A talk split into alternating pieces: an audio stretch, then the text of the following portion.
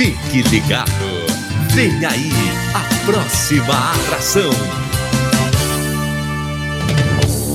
Este programa é uma produção independente e todo o conteúdo é de responsabilidade de seus idealizadores. Quer dizer que se esse caminhão vai. Nós só queremos o que é direito nosso. A gente está cansado Mais de 2 mil que tem aqui. Notícia, informação, credibilidade. A partir de agora, direto da redação, na sua rádio Boa Esperança do Mearim e Verdes Montes FM. Esperantinópolis em Foco. As principais notícias. Você muito bem informado. Olá, senhoras e senhores, eu sou o comandante Oliveira e está no ar o programa Esperantinópolis em Foco. E o programa de hoje a gente inicia com uma triste notícia. Um senhor da rua Osiel Miranda acabou de falecer. O mesmo infartou e os vizinhos, junto com os familiares, acabou ligando para a ambulância, de, a ambulância do Hospital Santa Marta, mas infelizmente teve uma omissão de socorro e a ambulância só chegou no local após meia hora. E é muito difícil você reanimar alguém que infartou após meia hora do, de, de infarto. Então o que, que acontece?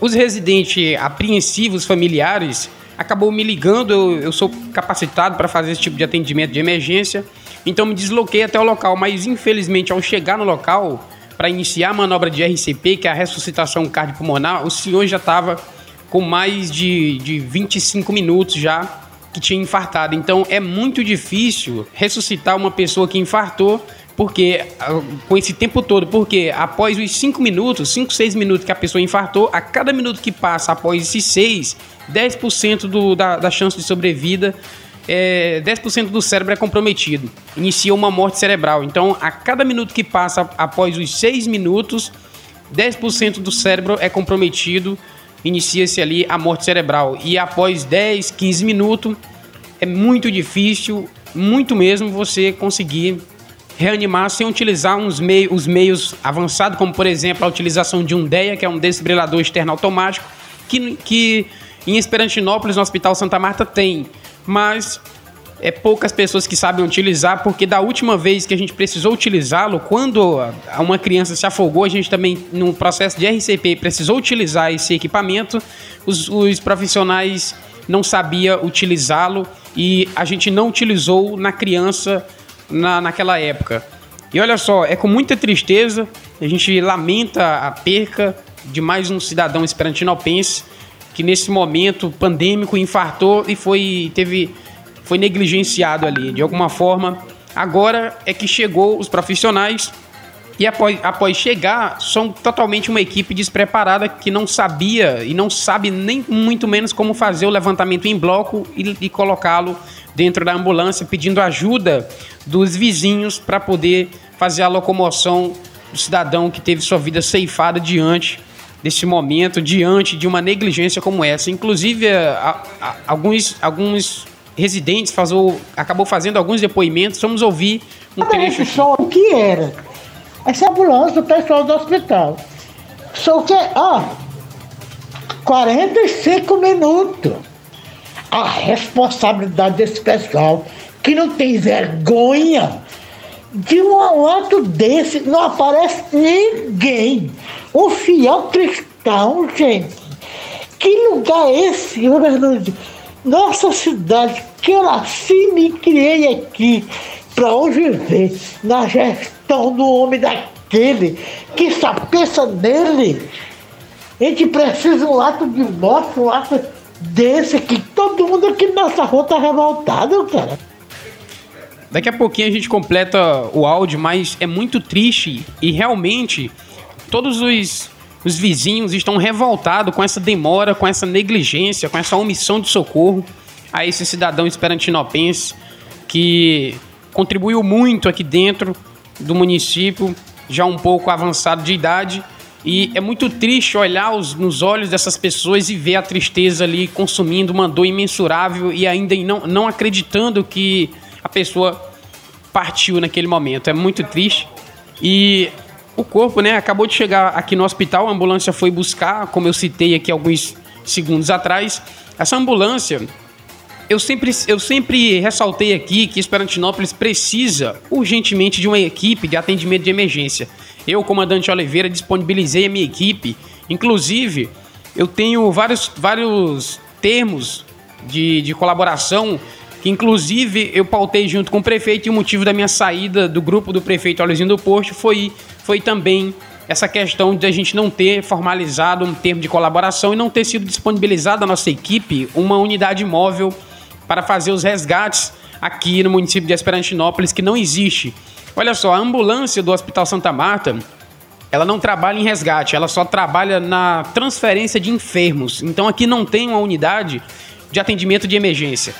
Todo profissional de emergência sabe que quando uma pessoa infarta, Sabemos todas as manobras a serem executadas, sabemos que temos que iniciar imediatamente a RCP, sabemos que quando alguém engasga, fazemos a manobra de Heimlich, sabemos que quando alguém tem uma hemorragia grave, um tiro, uma, uma perfuração por faca, estancamos a hemorragia, temos todos os processos de resgate, porque somos profissionais habilitados para esse tipo de situação. Mas infelizmente não, não, a gente não teve o suporte aqui no município de Esperantinópolis e esse foi um dos motivos para eu, comandante Oliveira, abandonar a gestão municipal e torcer para que um novo prefeito seja eleito e assim ele possa olhar para o povo e possa dar o suporte devido para vidas. Porque uma boa estrada, uma, um prédio pintado, uma boa escola não é nada sem, sem que não esteja alguém ali dentro. A vida é mais importante, é um dos três pilares da, da, do, do da estrutura né, da estrutura que em primeiro lugar está a vida, em segundo lugar está o meio ambiente, em terceiro lugar está o patrimônio. Então o prefeito aqui se preocupa mais com o patrimônio do que com as vidas nesse momento. E não é a primeira vida que é ceifada diante de falta de atendimento aqui no município de Esperantinópolis. São inúmeras, inúmeras, mas que infelizmente esses crimes contra a saúde pública, contra a saúde dos cidadãos, esses crimes sempre passam impune porque realmente por algum, em algum momento eu acabo ficando muito triste ao ver que a justiça é muito falha no nosso, no nosso Brasil. É muito falha. Muitas pessoas de colarinho branco cometem crimes banais e estão aí na rua, estão em casa despreocupados, sem se importar com nada, enquanto pessoas passam necessidade, passam fome, perde sua vida por falta do atendimento, por falta de suporte. E olha só, vale ressaltar que na época que uma criança se afogou de 9 anos em Palmeiral, eu também sou especialista em resgate aquático. Sabemos que existe 6 graus de afogamento e até no grau 6 a gente consegue intervir e ressuscitar a pessoa ali através das manobras RCP e outras manobras relacionadas ao atendimento do acidentado aquático. O que, que acontece?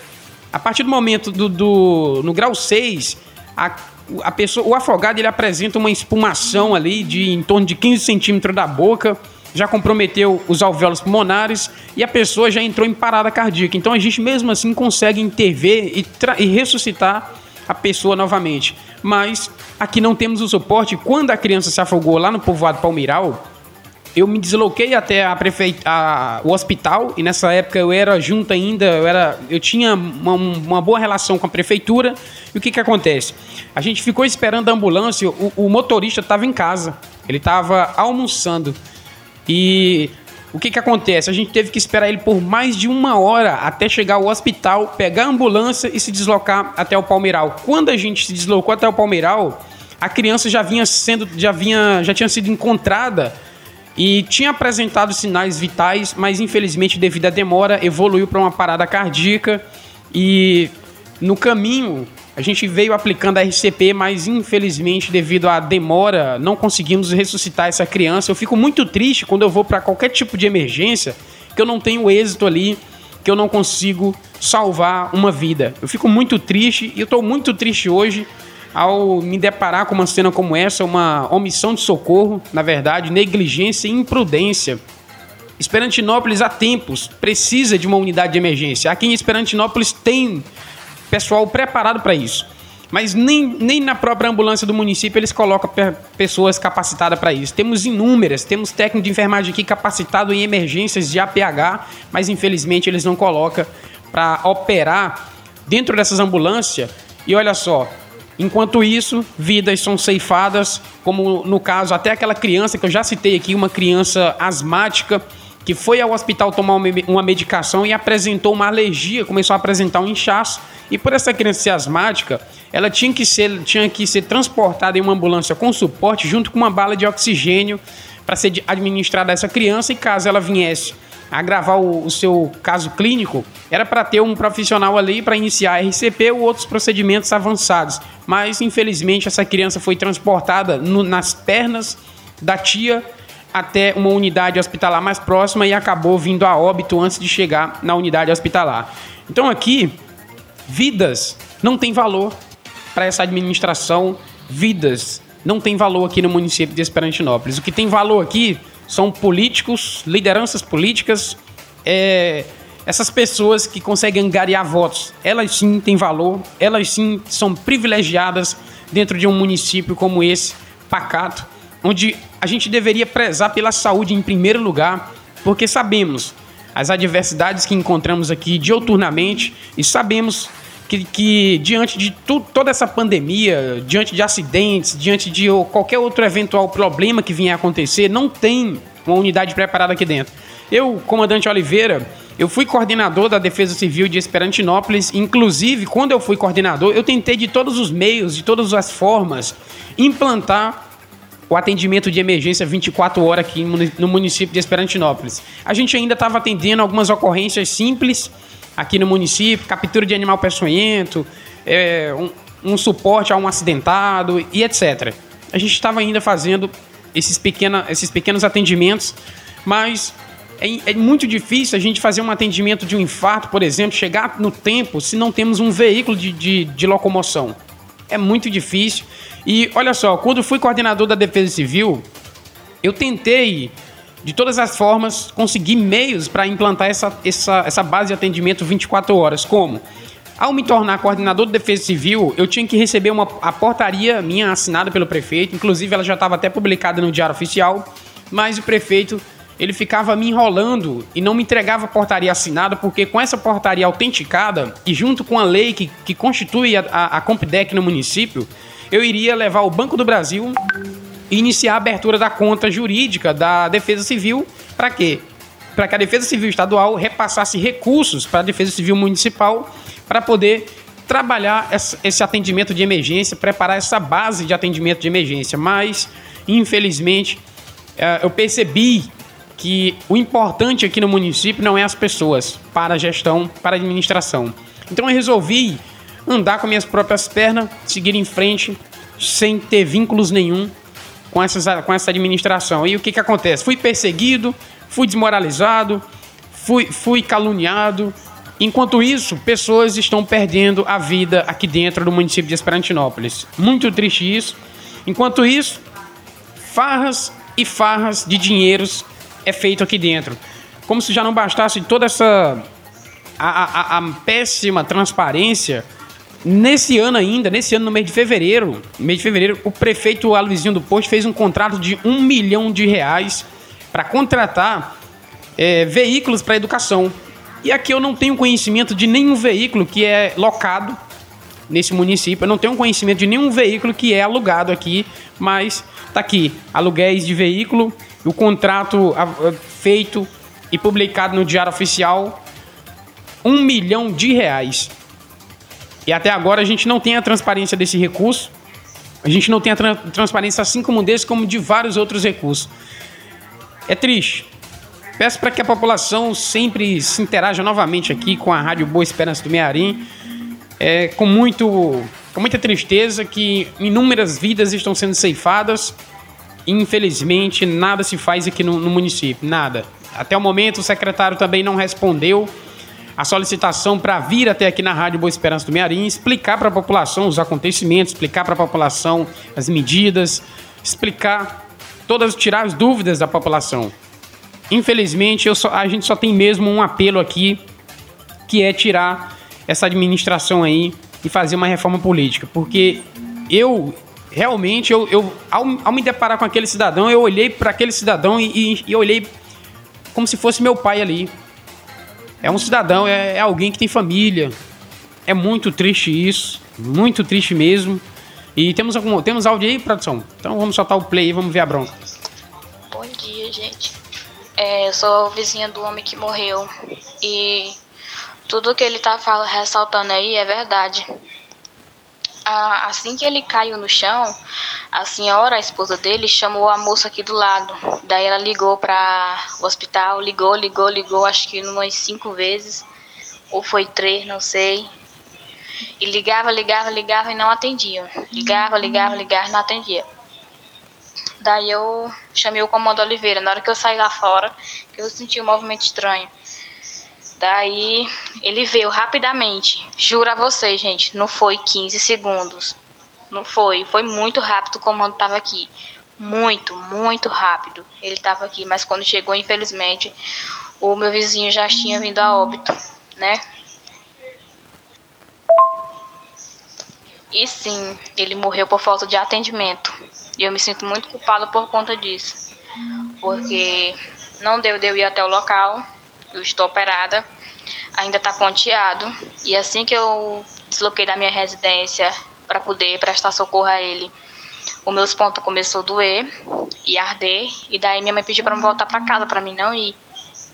Porque a minha saúde também tá, não tá lá essa boa e o vizinho acabou morrendo, infelizmente. É triste essa situação, né? Mais uma família que agora vai entrar em um processo de luto, uma dor imensurável, a perca de uma pessoa muito importante, um familiar, um pai, um companheiro, um amigo. É muito triste tudo isso que está acontecendo aqui no município de Esperantinópolis. E quando eu vejo essas situações, eu começo a imaginar minha família.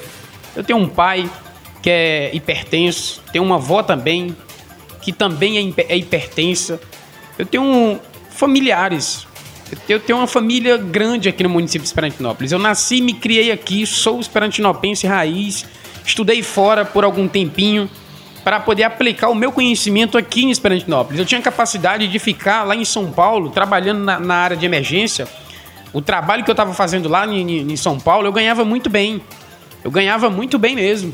Mas eu pensei, não, eu tenho uma família lá e eu vou desenvolver, aplicar essa qualidade que eu tenho lá no meu município, eu vou semear para posteriormente a gente colher bons frutos e meus filhos, minha família, quando vier precisar de um suporte de emergência, tenha. Porque eu perdi um voo aqui de infarto também. E foi muito triste. Um, um vô que praticamente era um pai, que foi quem foi meu segundo pai e me ensinou muitas coisas no decorrer dessa vida a qual a gente está aqui de passagem. Então vamos lá, senhores e senhoras ouvintes, mandem aí o, o que você acha de, da tal situação. O que, que vocês. O que, que vocês acham do, do, da atuação em si do município aqui nesse momento, no tocante a, ao atendimento de emergência? Na verdade, eu, eu na verdade aqui tá zero para tudo, né, produção? Tá zero para tudo.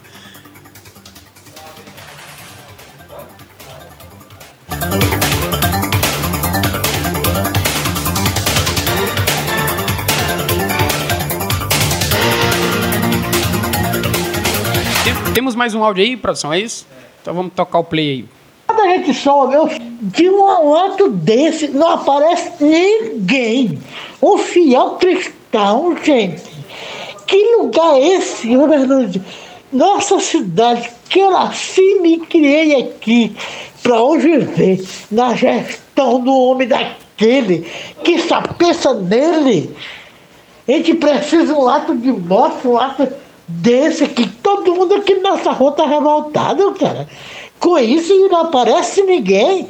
Foi que minha filha ligou para ele para ele vir logo. Ele quem?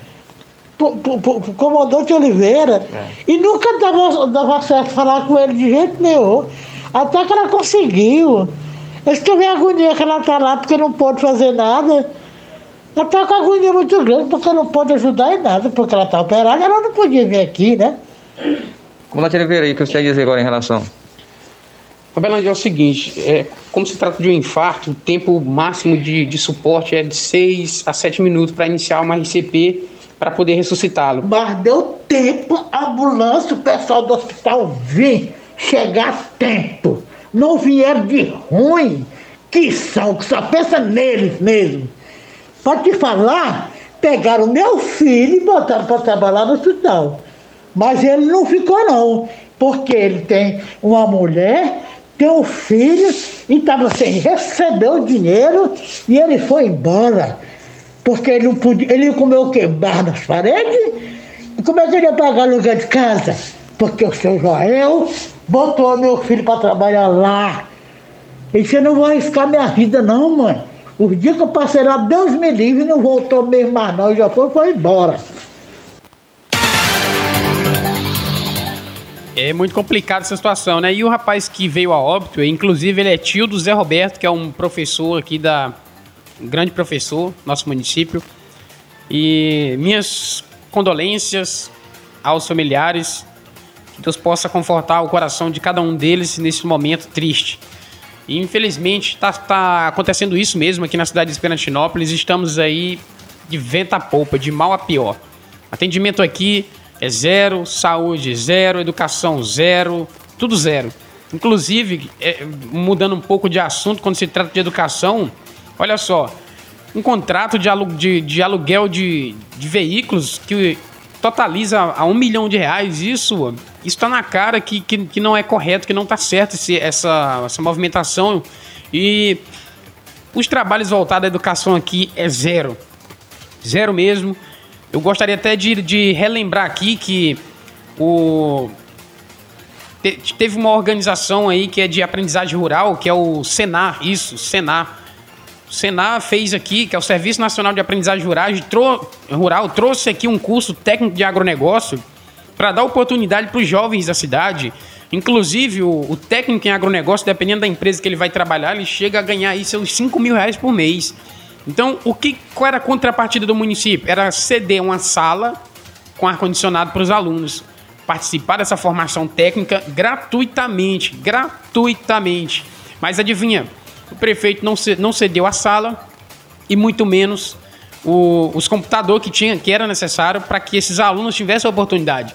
Então, tudo que vem de bom é destruído.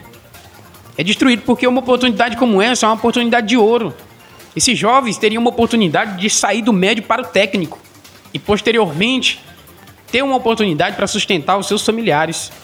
É muito triste ao perceber esse descaso total. Às vezes a gente vem até aqui para trazer outras informações, informações boas para a comunidade, projetos, etc. Mas não tem, infelizmente não tem. Ouvinte, infelizmente eu gostaria de estar aqui hoje aqui falando, olha gente, chegou um novo projeto, chegou aí agora uma nova etapa do mais isso, mais aquilo, vai ser preparado isso, vai ser uma oportunidade muito boa. Eu queria estar falando isso aqui, mas infelizmente não tem. E o que vem é destruído não tem chance. Os, os jovens de Esperantinópolis não têm oportunidade. Os jovens de Esperantinópolis, se você perguntar o que, que eles querem ser da vida, eles, eles têm dúvida. E é difícil responder essa resposta quando não tem perspectiva de vida, sabendo que mora em um local que não tem nada a lhe ofertar, para que você possa realmente alcançar suas metas com as próprias oportunidades que o município lhe oferece. Não tem. É complicada essa situação. Inúmeras pessoas aqui reclamando, inclusive da iluminação do pé da serra ali do, do, do Jiquiri, aqui próximo da cidade. Que essas pessoas mensalmente na conta de luz vem descontado um, uma porcentagem lá do dinheiro que é para iluminação pública. Então a, a pessoa paga a iluminação pública, mas não tem a iluminação pública. É complicado toda essa situação. A gente vai começar agora a fazer representações nem que, nem que entremos aí com 50, 70 processos por semana junto ao Ministério Público. E o prefeito, o prefeito Aluzinho do Posto, ele tem uma chance, ele tem uma vantagem. Qual é a vantagem dele? Ele tem a, defens a defensoria do, do município lá, que é o ele tem a ele tem uma equipe de advogado que trabalha para a prefeitura, que trabalha justamente que é a procuradoria do município, trabalha na defesa dele, né? Vive trabalha dioturnamente defendendo ele e retardando às vezes os processos e, de alguma forma, retardando a execução ou o julgamento dos processos no, no, no judiciário. Mas o que, que vai acontecer? Se o prefeito não se reeleger, eu quero ver quem é que vai, que vai defender ele perante a justiça. Eu quero ver quem que vai defender ele. Eu quero que seja julgado. Eu quero que a justiça seja feita e que esse prefeito pague pelo, pelo, pelos crimes que vem cometendo aqui no nosso município. Que não sai impune. Que os 250 mil da creche apareça. E que essas compras superfaturadas que estão acontecendo aqui, que sejam investigadas para que sejam tomadas as devidas medidas cabíveis. Já não aguento mais ouvir o desespero da população, já não aguento mais olhar para a cara dessas pessoas humildes, pessoas simples, sem perspectiva de vida, com a, no olhar já está explícito o, aquele o, o, momento depressivo, a angústia. É triste essa situação. Temos mais um áudio aí, produção? É isso? Então, sobre a água, então vamos soltar o play. Eu gostaria de fazer uma denúncia sobre a água daqui do bairro Pedro Jovita, que é o Pedro que está falando, Pedro. Pedro Jovita. Vê que ele não muda esse horário de botar essa água daqui de, de manhã. Ele bota só de madrugada para as casas. O senhor tem que levantar de noite para encher vazia. E quem não tem as vazias para encher? Quando acorda a água já foi embora. Isso é errado, cara, isso aí, ó. É complicada a situação. É uma omissão, é uma omissão total à comunidade. É, tá muito difícil mesmo, muito difícil. Tá muito difícil sobreviver dentro dessa cidade aqui que tem recursos suficientes para ajudar essas pessoas de bem. Olha, com simples ações, um líder saberia o que fazer nesse momento. Um líder. Desde o início, se o prefeito então tivesse cumprindo o que ele prometeu na campanha, como por exemplo, se ele tivesse dado comodidade aos agricultores rurais, que hoje está ficando extinto, está ficando extinto. A agricultura familiar está morrendo aos poucos no nosso município, porque ninguém vai plantar uma roça para não ter para quem vender. Investir, porque ele vai investir. Quem planta, investe. Investe em semente, investe em fertilizante, investe. Então, se realmente o prefeito tivesse preocupado com a economia do município, com a saúde das pessoas, com a, o emprego, né, a oportunidade de emprego, ele já teria feito isso. Porque ele tem nas suas mãos o poder de fazer isso. Trazendo para cá pessoas, trazendo pessoas competentes, por exemplo, digamos aí, criar um programa onde vai, vai ser fornecido todo, toda a produção rural para empresas grandes, como por exemplo o Mateus, como por exemplo outras empresas, esses, esses agricultores vão ficar independentes, mas isso, isso não é o que a gestão quer, né? Deixar a população independente. Se a população fica independente, ele terá dificuldade para conseguir acessar a casa delas e para pedir voto. Né? Porque não tem como você ir pedir voto na casa de alguém que não precisa de política, que não precisa de nada da prefeitura para sobreviver, porque já tem o seu próprio empreendimento, porque já tem a, o seu salário mensal da, do que produz, já paga a faculdade do filho, tem um veículozinho que já financiou. Não é isso que a gestão daqui quer. É deixar a população na miséria. É deixar a população passando fome para chegar lá ofertar uma cesta básica em troca de um, de um apoio político. É isso que acontece. Então eu preciso aqui, nesse momento, que a população se interaja mais. Eu, eu preciso, população, vocês ouvintes, se libertem, tirem as correntes de si. Vamos lá, vamos para a luta. Vamos nos armar e vamos enfrentar esse combate, vamos enfrentar essas adversidades juntos e unidos, porque estamos lutando pelo nosso futuro e futuro dos nossos anteriores e dos, dos nossos antecessores, nossos filhos, netos e etc. Vamos lutar, vamos erguer a bandeira, vamos erguer a nossa bandeira e lutar pela melhoria e a qualidade de vida da população de Esperantinópolis. Resido aqui, moro aqui e tá difícil. Tá difícil mesmo aqui a situação, viu? Tá muito difícil. E olha só. Temos mais, mais um áudio aí, é isso, produção? Então, então o que que acontece? Como, como a população já sabe, essa desculpa, essa desculpa de falar assim, ah, o PIB tá lá embaixo, ah, não sei o que, tá, tá, tá, ah, estamos esperando uma emenda parlamentar, é tudo mentira. Tudo mentira. Esperantinópolis foi um dos municípios que mais recebeu dinheiro para ser aplicado na, na, nas suas áreas de, de saúde, educação, esporte e etc. Mas nada é feito aqui. Então vamos, tem, temos aí, produção, mais um áudio? Então vamos ver a bronca aí. E aí, Tenente Oliveira, aqui é o rapaz do bairro Pedro Jovita. Eu queria que o senhor mandasse investigar lá no posto do prefeito Luizinho, o rapaz que lava as, as vans lá, como é a farda dele, os trajes que ele lava a ambulância, todos os tipos de carro. Ele é com o pezinho na sandália, uma bermuda, só as tiras, uma camisinha, a máscara, é dessas máscarazinhas, velho, comum. Viu? E outra, procure se o dinheiro que tá dando para vir para saúde não dá de comprar uma farda para esse pessoal que trabalha na caçamba do lixo, que esses aí é os que junta carniça, junta cachorro morto, junta gente, junta tudo, Tenente Oliveira. E aqui é o rapaz do bairro Pedro Jovita, conhecido como Birró. Você pode declarar que é eu que estou denunciando. E procure se o dinheiro não dá de comprar uma farda para esse rapaz que lava as ambulâncias, que carrega todo tipo de morto e tudo. Procure o prefeito se o dinheiro não dá para sobrar para comprar uma farda para esse rapaz. Birró, muito obrigado, fico muito feliz pela sua participação aqui no programa. Né? Um abraço para você, Birró, continue, continue se interagindo aqui e infelizmente é o que está acontecendo aqui. Os profissionais do, do, lixão, como você citou, eles têm que estar tá com a roupa nível A. Estamos em um momento de pandemia. Eu vou até verificar aqui, aproveitei esse momento aqui, para ver a roupa aqui, o valor da roupa. Roupa de nível A. Eu vou até verificar aqui, rapidão, uma, simples consulta aqui, roupa de nível A. E colocar o preço aqui, para que vocês possam ver como é muito barato, não é caro. E realmente veio recurso suficiente, veio recurso suficiente para a gestão fazer aquisição desses materiais para poder colocar, disponibilizar para esses profissionais que trabalham na linha de frente. Olha só, a pessoa que trabalha com lixo, trabalha com lixo, olha, essas pessoas têm acesso a muitos riscos biológicos ali, e principalmente nesse momento de pandemia que muitas pessoas acaba o vírus em si, nesse local de lixo, tem uma, uma chance muito grande desse, desses profissionais aí se contaminar.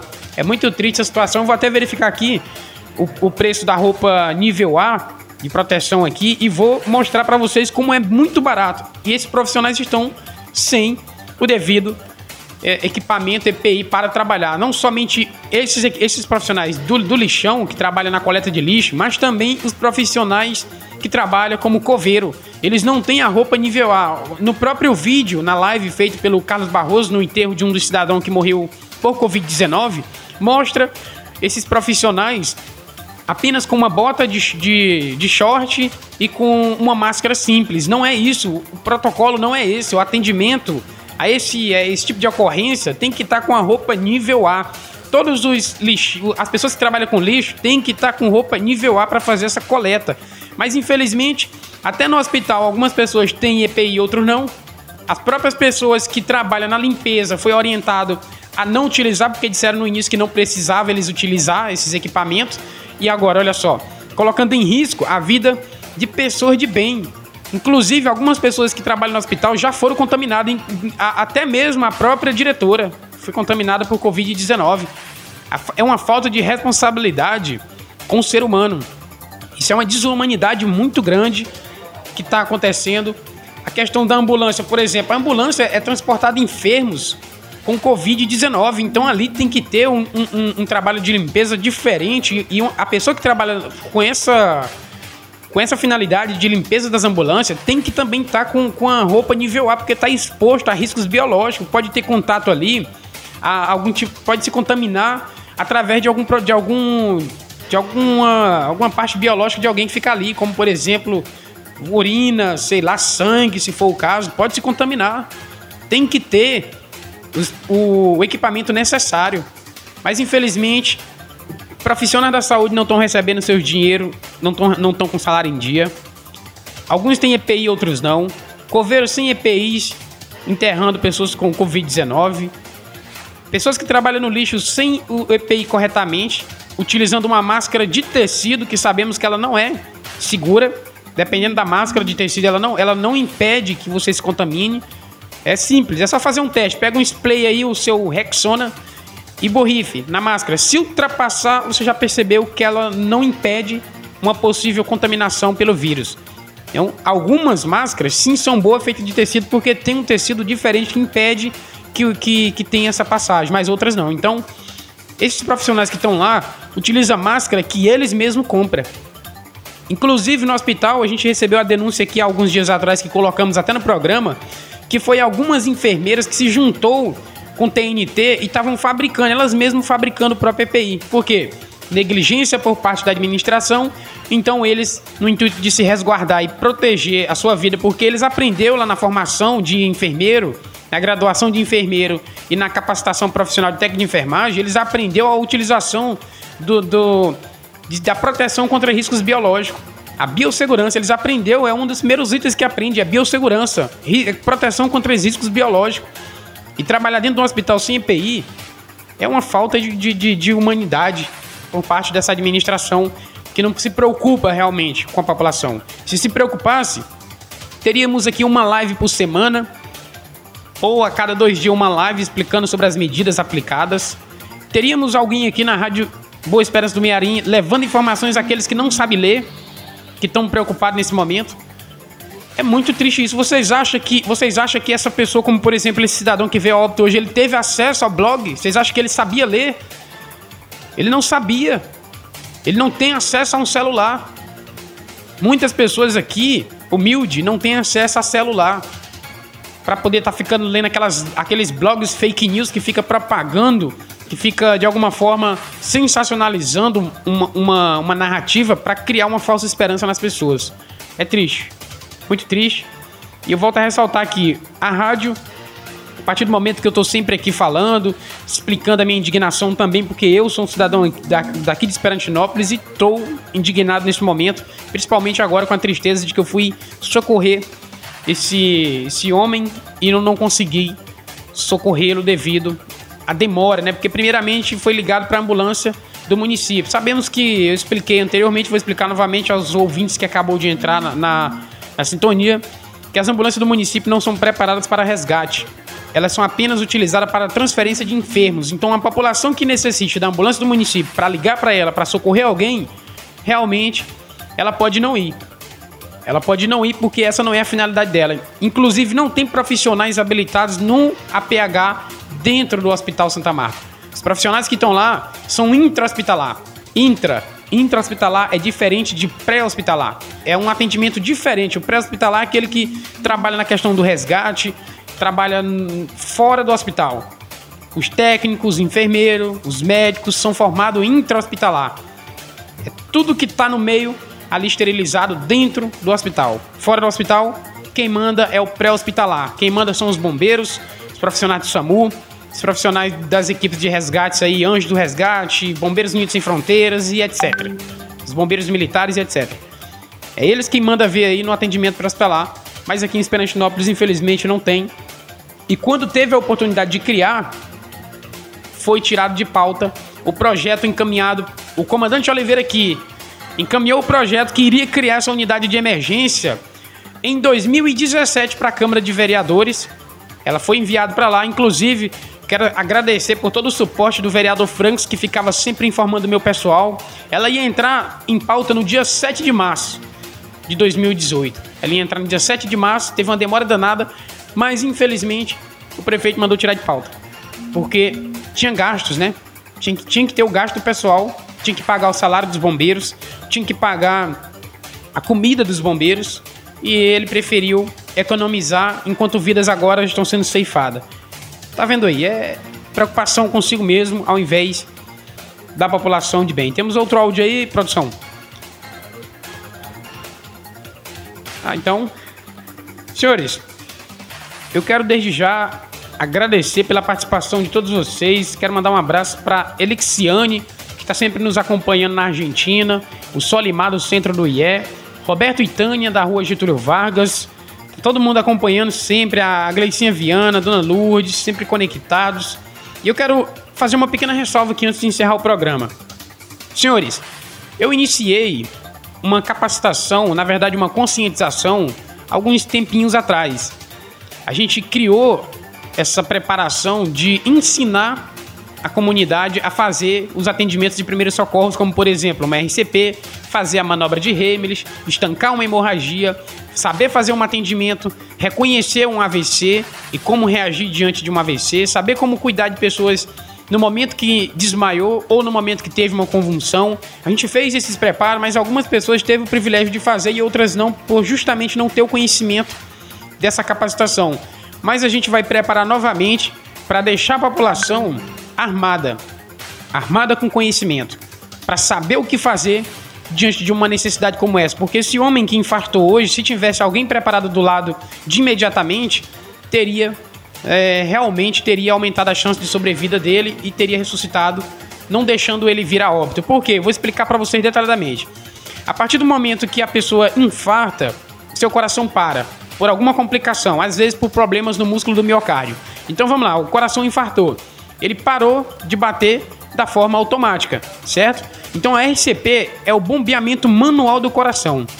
E no momento que iniciamos a RCP, começamos a transportar o sangue que leva o oxigênio até o cérebro e o cérebro começa a disparar correntes elétricas para o coração voltar a bater. Então, dentro de alguns minutos após a RCP ser bem feita ali, o cérebro vai disparar correntes elétricas dando estímulo até que o coração, que o coração volte a bater novamente. Então é simples. É uma manobra muito simples, mas que poucas pessoas têm conhecimento. E muitas pessoas já teve sua vida ceifada diante do desconhecimento de muitas pessoas, de muitos leigos nesse momento.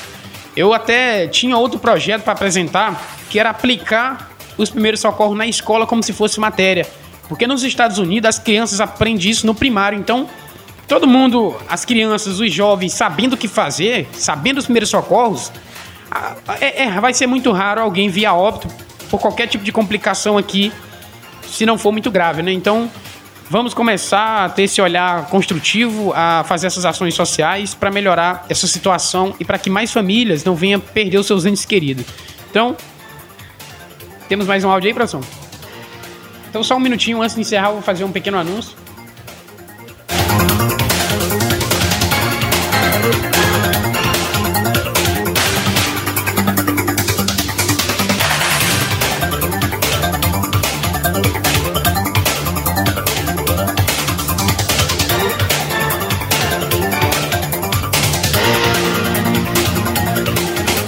Eu gostaria de, antes de encerrar o nosso programa de hoje, é, perguntar aqui aos nossos ouvintes do Povoado Centrão se já chegou o agente de saúde para vacinar as 10 crianças que estão precisando nesse momento de serem vacinadas. Inclusive, já reivindiquei aqui algumas vezes e se faz necessário que, essa, que um agente de saúde se dirija até o povoado Centrão para vacinar essas crianças e não deixar com que suas famílias venham até a cidade trazendo essas crianças e não correr o risco de, se, de ser contaminada com o Covid-19 nesse momento onde as pessoas ainda assim se mantêm no isolamento social. Então, nada mais justo e com certeza um protocolo correto o prefeito encaminhar os profissionais da área da saúde, agente de saúde, para poder estar tá fazendo ali a ministrar a medicação a essas crianças. São mais de 10 famílias e estão aguardando, então o prefeito, sua equipe técnica que nos acompanha, atenda essa comunidade Atenda ela porque esse é o seu trabalho e o senhor foi eleito para isso. E já é a terceira vez que eu venho aqui fazer e reivindicar essa situação e até o momento não foi resolvida. Então, peço aí que você venha. Acho que chegou aqui, chegou uma mensagem de alguém do centro do Não? Vamos lá, meu amigo trabalha em uma certa escola desde que as aulas pararam por motivo do Covid. Nunca recebeu seu pagamento, pois já são dois meses sem receber não somente ele, mas inúmeras pessoas, só que infelizmente ele se amordaça. Eu fico triste por isso. Se amordaça não reivindica seus direitos. Olha só, eu, comandante Oliveira, não sou preso a ninguém. E se eu for contratado aqui dentro desse município, não atrasou meu salário, é um direito. Quem trabalha tem o direito de receber.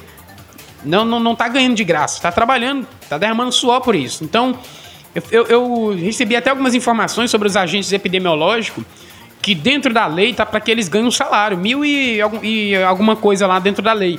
Mas eu já ouvi dizer que eles estão recebendo 300 reais por mês. Alguns estão recebendo. Isso é um crime, volta a ressaltar, isso é um crime. E não se cale diante disso. Denuncie. Denuncie para que você receba seus direitos, receba seu dinheiro que está sendo, com certeza, dividido com outras pessoas, porque você vai receber, pode ter certeza que recebe. Se entrar aqui, chega aqui na nossa equipe aqui que vamos disponibilizar um advogado e você vai receber o seu dinheiro que está deixando de receber. Então, nesse momento, muitas famílias passam dificuldade para colocar o pão na mesa e o prefeito aproveita para escravizá-los. Para não pagar o dinheiro certo, só faltou um chicote na mão dele para sair chicoteando o povo. Porque só faltou isso para ser para ser lá o é, eu esqueci até o nome que chama esse tipo de pessoa. Tá triste, viu a situação aqui? Muito triste mesmo. E Vamos começar.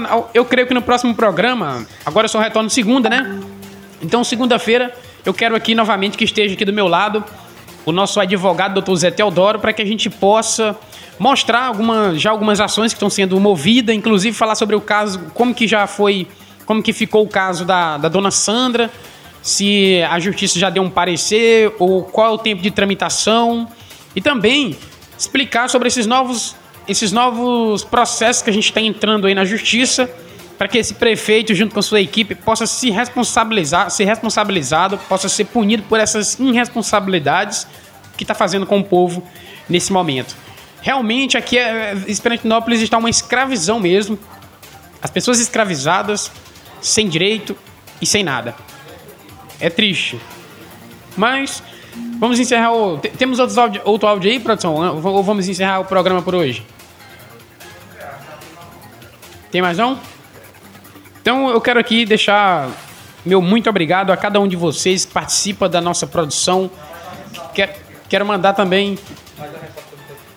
Eu, quero mandar também um, um, abraço ao nosso patrocinador, doutor Iago. E mandar. E, e novamente ressaltar aqui Prefeito, pague essas famílias que estão passando necessidade. Eles precisam pagar a conta de luz, eles precisam comprar alimentação. Prefeito, olhe por essas pessoas. Eu, eu comandante Oliveira, que recebo aí algumas per capita mensais né, de, do, do meu trabalho, às vezes eu passo por apertos em casa. Às vezes é um ovinho cozido mesmo com arroz, com feijão, porque tá difícil. Agora imagine essas pessoas que recebem essa micharia, 300 reais. Prefeito, pare com isso, cara. Vamos lá olhar mais pela população. Vamos entrar com ações aqui para que você seja. É, você tá igual o carro velho, só vai no empurrão. Então nós vamos empurrar você na justiça aqui quantas vezes for necessário para que você faça o seu trabalho. Porque parece que só faz se, se a gente estiver dando pressão. É, tá complicado, viu? Mas é isso aí. O programa vai ficando por aqui. Um obrigado a cada um de vocês que participa e peço que continue participando. Envie mensagem no meu WhatsApp, envie mensagem no WhatsApp da rádio, que a gente vai sempre colocar aqui ao vivo. Não precisa se identificar, pode falar anonimamente. É claro, o nosso intuito aqui não é expor as pessoas, porque a gente sabe como que é essa gestão perseguidora e não queremos que eles venham a perseguir quaisquer que seja aqui nesse momento, principalmente pandêmico que estamos passando agora. Então envie o seu áudio sempre, envie suas reivindicações, Envie suas dúvidas que você tiver. Aqui somos imparcial. Se você tiver alguma dúvida no tocante a mim, no tocante à operação, no tocante a, a qualquer tipo de assunto que seja inerente ao tema que a gente esteja abordando no momento, vamos sim colocar no ar e vamos sim sanar as dúvidas sem é, ocultar ou escolher ou medir o, o, as, as reivindicações aqui. Ok? Então, um abraço a cada um de vocês. E lembrando, amanhã tem um programa Rasgando o Mapa. 11 da manhã, vocês não percam. Teremos o. Quem é os nossos entrevistados de amanhã? Será surpresa? Ah, então será surpresa. Então um abraço a cada um de vocês. Até amanhã. Parece que temos outra música hoje. Temos? Então, vamos soltar aqui uma música. Acompanhe a nova música de hoje, viu? Um abraço a cada um de vocês e até amanhã, até segunda-feira, é, até segunda-feira às 11h30. Tchau, tchau. Estão querendo continuar pensando que o povo